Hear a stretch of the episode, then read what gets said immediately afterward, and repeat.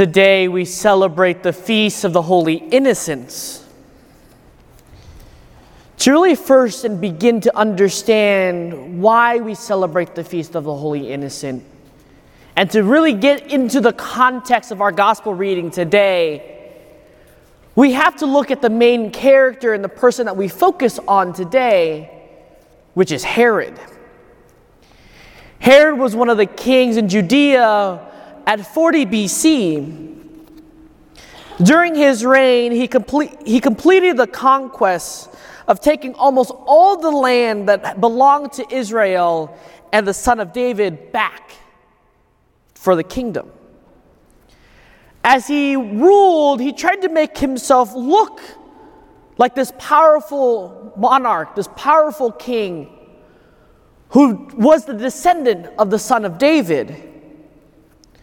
So, in doing so, in his scheme, he turned his allegiance then to Rome and used the powers of Rome to find new cities, to initiate extravagant construction projects for his kingdom with the backing of Rome's pa- patrons and their military.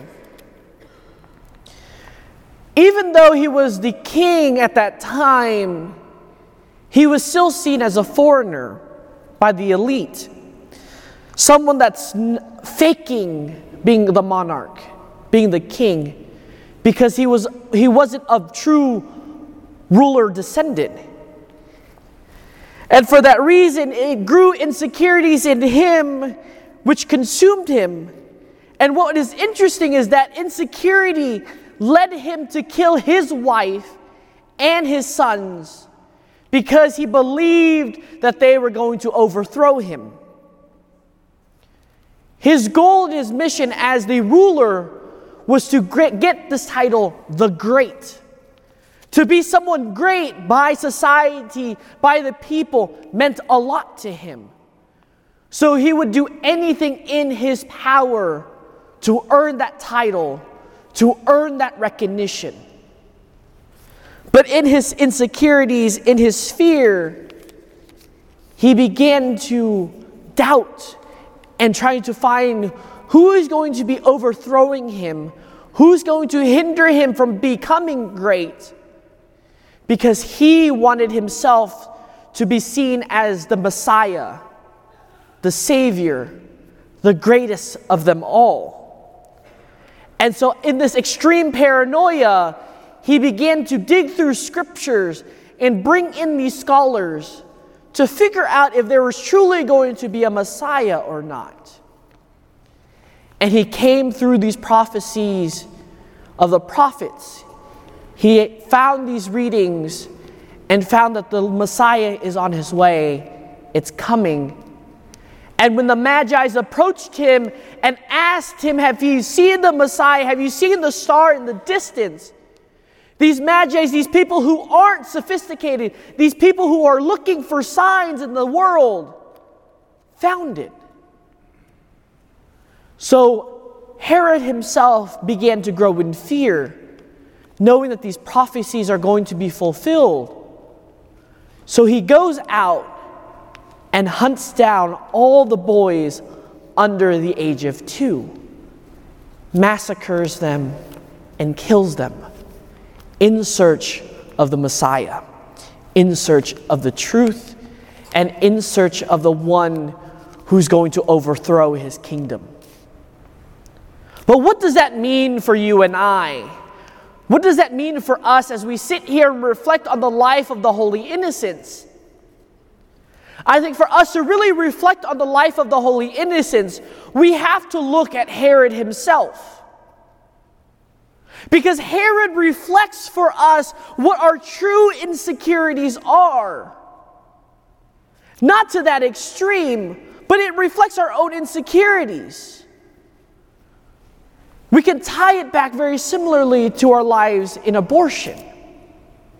When we look at abortion, the arguments for those who are pro abortion are saying, it's my choice, it's my body, it's what I want to do because that glob of cells is hindering me from doing what I want to do, from succeeding in my career. It's hindering me from living out my life truly and freely. How does that not sound like Herod? Because these things are inconvenience to us. It makes us uncomfortable and it impedes on my desire and my plan for myself. And for that reason, anything that hinders me from living out my own will, my own plans, should be destroyed, should be killed, and should be eliminated. Okay, that's something extreme. But what other things can that be tied to? It can be tied into simply our self pious our self pity. I have to do these things to make myself look great. I have to do X, Y, and Z. And those who don't do X, Y, and Z and line up to my piety, to my greatness, needs to be destroyed. I don't physically kill them, but I kill them by my tongue by speaking blasphemy about these people, about complaining how I'm more pious, I am better. These people who don't do what I do are not as pious, are not as worthy, are not as great as I am. Therefore, they don't deserve it. Therefore, they're not worthy. Therefore, they're not worthy of being Christ's child, and I will destroy them. But in destroying them, my dear brothers and sisters, we have just hurt the innocent, those who do not deserve of our own destruction of them, those who are still our brothers and sisters, those who are still deserving of God's love, and most importantly, those that have been hurt by our words, our actions, and our deeds. Our lives are a struggle we're human beings. We need God. We're reminded in our first reading today that God is that light, God is that strength, God is that ability for us to overcome these struggles, these challenges. Because it's not something new, it's not something that we just came up with this in this century from abortions to our self centeredness but it's the root of original sin.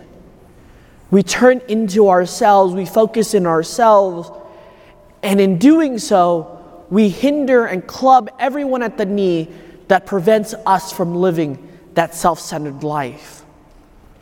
But as we celebrate the Holy innocents, we're reminded that we are not called to live for ourselves, we're called to live the truth. We're called to be light of the world and live out the example that Christ has called each and every one of us to be bearers of that truth, to be bearers of that light in the darkness, to be bearers of Christ.